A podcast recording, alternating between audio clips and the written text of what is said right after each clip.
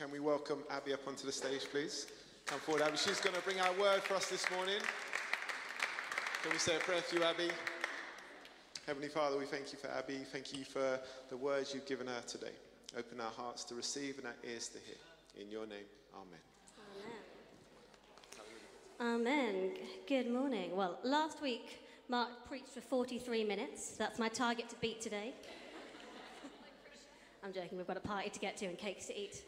Um, the last time I was up here, I preached on submission, slaves submit to your masters, and wives submit to your husbands. So you'd think that today they'd go a bit easier on me. Um, that is not the case. Uh, today's a real doozy as well. so if we can have the words up on the screen, please. We are going to dive into this passage together. It's taken from Matthew 10, verse 24 to 39. It says, A student is not above the, above the teacher, nor a servant above his master. It is enough for students to be like their teachers and servants to be like their masters. If the head of the house has been called Beelzebul, how much more the members of his household? So do not be afraid of them, for there is nothing concealed that will not be disclosed, or hidden that will not be made known.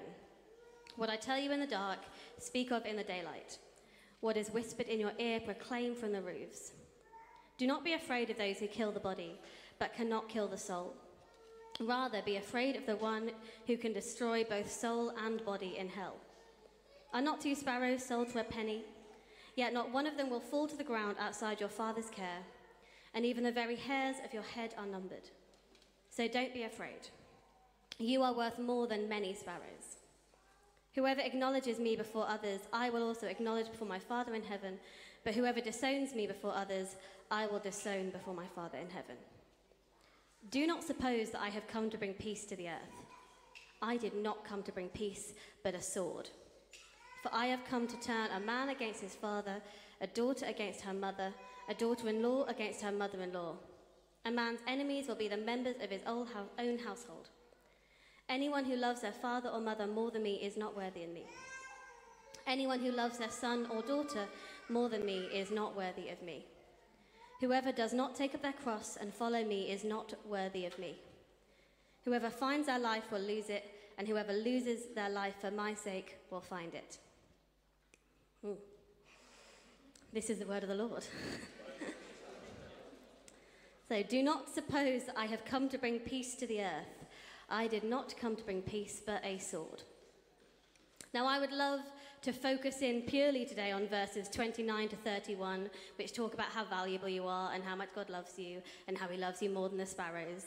Um, but the last time I was up here preaching on submission, I said we can't just ignore the bits of the Bible that we find particularly challenging. So I made my own bed there and now I must lie in it. Last week, Mark spoke about the sending out of the disciples when Jesus said, The harvest is plentiful, but the workers are few. He had pity on all those who were in need, and so he sent out the 12 to minister to them for healing, for, for preaching, to love on these people. And the first half of Matthew 10 is giving them practical instructions ahead of their mission. He, we're told who's going out, what they should pack with them, where they should go. And he even says to them, Don't worry about what you're going to say, because in the moment, the Spirit will give you the right things to say. He settles them down, he calms them. But the second half, the bit that we're looking at today, the bit that I just read out, it's a continuation of Jesus preparing his disciples to go out in this mission. But it's less of the practical instructions and the logistics, but it's more this is what to expect. And sometimes when we're given advice, it can make us feel more relaxed. But if I'm being honest, if I was one of the disciples and Jesus said this to me, I'm not sure that it would put my mind at ease. I spent a lot of time in Romania on mission there, and in my first year before I went out, they sent me a pack that looked a little bit like the first half. And they said, Here's who's coming, here's what to bring with you, here's where we'll be going, and here's what we'll be up to. And as a 19 year old who had never really been abroad before, especially not moving to another country for two months, that was really great. It really helped like settle my nerves and to calm me down. Now, if they'd continued the way that Jesus does here, I might have had second thoughts about going. If they'd have said, Don't worry about the people that can kill your body, just you worry about your soul. There will be conflict, so be prepared to fight for this. And you better be ready to lay down your life in all earthly conflicts, otherwise, you're not worthy of coming. I'm not sure how I would have reacted to that.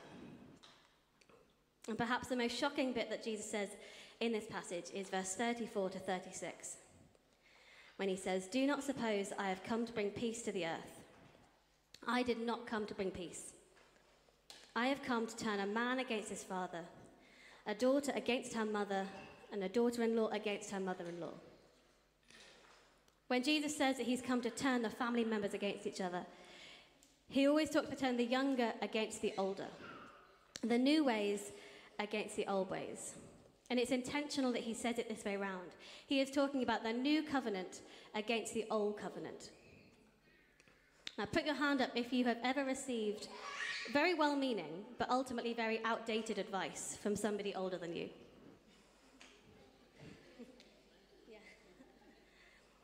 Yeah, I, I, put a bit of a shout out on Instagram this week and I asked for suggestions um, of outdated advice people have been given.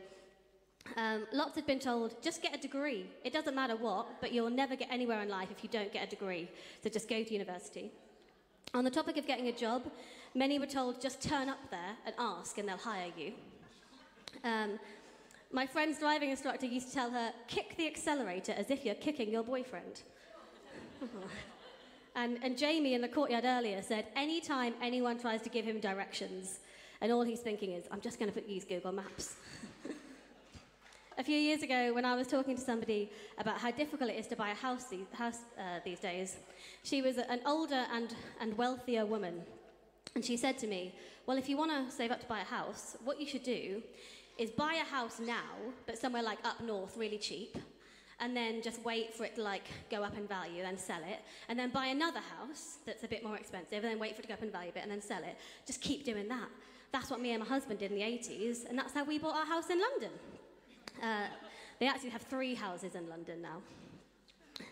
At the time, I was a church intern earning £16,000 a year and living in a six bed house share.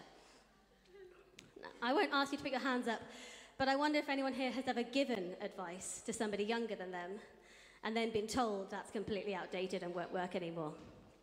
I wonder if I've ever done that to the kids here. We get comfortable in our own ways, and we want to believe that we're doing the right thing, and we take pride in passing on our knowledge to the next generation. I bet that woman gave me that advice really thinking, this is going to really help Abie. This is going to be great at helping her get onto the property ladder. But in reality, things have changed a lot since the 80s, and what worked for her then is not going to work for me today. Things have changed, and we have to embrace the new ways. And we cannot let our pride for what is familiar get in the way of making room for what is true and what is right. Sometimes the new ways are embraced with open arms, but sometimes there's resistance to change. Sometimes the old ways hold on, unwilling to accept that there might be something better. I was in a three hour meeting on Wednesday, uh, all about how, despite the fact that we're coming up to the 30th anniversary of women being ordained in the Church of England, female clergy are still facing major barriers in their ministry purely due to their gender. Sometimes the old ways and our old ways put up a fight. Peace does not always come about peacefully. Sometimes there to be peace, there must first be conflict. This Jesus, the same one who in John 14, verse 27 says, Peace I leave with you, my peace I give to you. The same Jesus who is prophesied about in Isaiah as the coming Prince of Peace. Here he says, Do not suppose I have come to bring peace to the earth. I did not come to bring peace, I came to bring a sword. Now, it's important to note that though Jesus is making a very strong point, and it's not a phrase that we should take lightly, it's also not a phrase that we should take entirely literally. Jesus never advocated for violence. In the Garden of Gethsemane, when one of his disciples um, defended Jesus with a sword and cut off somebody's ear, Jesus admonished him. And Jesus taught, turn the other cheek. Jesus never advocated for violence. In Hebrews 4, verse 12, it says, The word of God is alive and active sharper than any double edged sword. When he says, I've come to bring a sword, he is not talking about literally wielding a sword through families, but he's accepting that what I'm saying to you, this message, it is divisive and it's going to bring conflict. It's going to bring about some division. There is a new way and the old way has passed.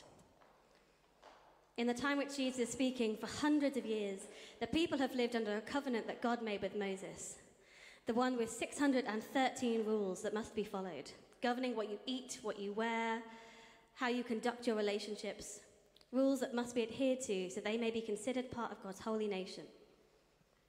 These rules and this advice were being passed down from generation to generation. It even says in the Old Testament you should write these, write these rules on your door frames so that you remember them all, so you can learn them all.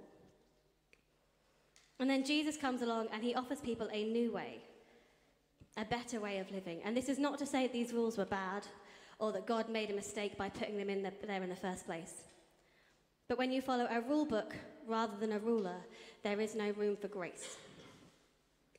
According to the rules in the story of the woman caught in adultery, uh, she was right to be stoned. She should have been put to death. According to the rules, when the paralyzed man was healed and he walked home carrying his mat on the Sabbath, he was right to be admonished. He should have been told off. He was doing the wrong thing. And according to the rules, the woman who had been bleeding for 12 years, who was healed upon touching Jesus, shouldn't have been anywhere near him. She should have been isolated from society and kept by herself. The rules served their purpose in keeping people safe for their time, but now he was offering them a new and a better way of living. Not one that relies on 600 laws and rituals that must be adhered to, but he was offering them freedom. Freedom from these bounds. He says, instead of following the rules, follow me. Do as I do, say as I say, and live as I live. Follow me. But as is often the case, when big changes occur, and people are asked to change their ways, there was opposition. Because peace doesn't always come about peacefully. I spoke here a while ago about repentance and how uncomfortable it can be when we see somebody, somebody that we love, living a life that's causing them or other people harm. I spoke about how repentance cannot be done out of any other place than love. We want to show people kindness, but sometimes the kindest thing to do is tell them that what they are doing is wrong. Tell them what they don't want to hear. We want to show people love, but sometimes the most loving thing is telling them that what they're doing is causing harm. We want to show them a new way, but sometimes the only way to do that is to tell them they have to turn away from the old. And sometimes this is met with opposition. Jesus didn't come to watch us all quietly go about our own lives, whilst others around us, those we love, continue in ways that cause harm. He didn't come so that we could hold our tongues when we view injustice. He didn't come so we could ignore those who are being oppressed and simply frown at the oppressors. Jesus didn't come to bring peace if peace looks like us sweeping problems under the rug, turning a blind eye and pretending that everything's okay and that nothing needs to change. Because ignorance is not bliss, even if it feels peaceful. Jesus didn't come to bring peace to the earth, he came to disrupt it. But he does give us the peace to face the chaos, knowing that he's with us and he's fighting alongside us. He came to give life and life in all of its fullness. And he came because he loves us, not just those who already follow him, but he loves all of us. He came because he wants us to be a part of that mission that preaches that message to them. And if we want to join in with this mission, then this is Him preparing us. This is Him saying, You get to be a part of this, but I want you to go into this with your eyes open, fully prepared. And so, if you heard these verses today and you thought that is scary stuff, it's okay to admit if you don't feel comfortable with it. Imagine being in the shoes of the disciples, ready to go out you have seen Jesus perform all these miracles and you've seen him preach all these amazing, loving things and doing all this amazing work. And then Jesus says, Now it's your turn. You get to go do it as well. And I'm going to give you the power to do these things. And they're so ready, they're so pumped up. And then he says these things and he's like, You're going to destroy families. And there are going to be people that are going to want to kill you. And there are going to be people that are going to, push against you and aren't going to like you because of this. How would you respond to that? Because if you hear it and you think, I'm not sure that I want to go on this mission, or I'm not sure that I am actually ready for this, that's okay. He wasn't trying to scare them. He was trying to, he wasn't trying to test them to see how dedicated they truly were to him. He told them all these things, and he tells us all of these things because he truly loves us. He truly cares about our well being, and he wants us to be fully prepared and fully knowing what it is that we're going into. Jesus talks so often to the disciples about how they should expect to be persecuted.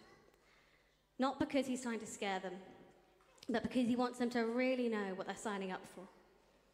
It would have been irresponsible for him to send them out otherwise. There is a cost in following Jesus. He, he's never hidden that from them or lied about it. And he will never hide it from you or lie to you. I wonder if I can invite the band up again.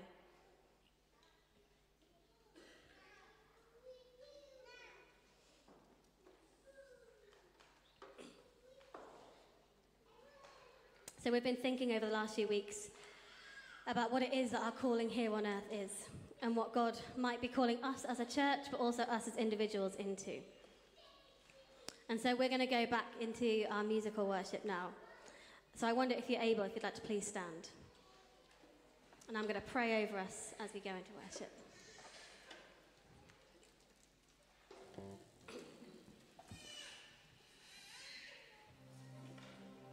If you're comfortable, if you'd like to close your eyes and hold your hands out.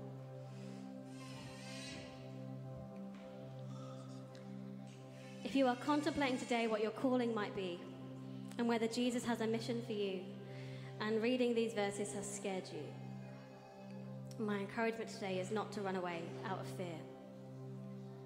And not to run into anything either, thinking that you need to prove yourself. But instead, pause lean further into Jesus. He says, Do not be afraid, because I am here with you. I am speaking to you. He says, Do not be afraid, because I know you intimately. I know every hair on your head, and you are valuable to me. He says, The road ahead looks scary, and there are dangers coming, but this is me preparing you for that journey. This journey where together we will bring about a new way. This journey where together we will cause disruption and wipe away the false comforts of artificial peace in a world that is turning a blind eye to pain and oppression and injustice. Life and love in its fullness for all. I am not pushing you out the door. The choice is yours. If you are not ready, please don't run away. Let me help you get there. I am whispering in your ear right now. Open your heart and let me prepare you.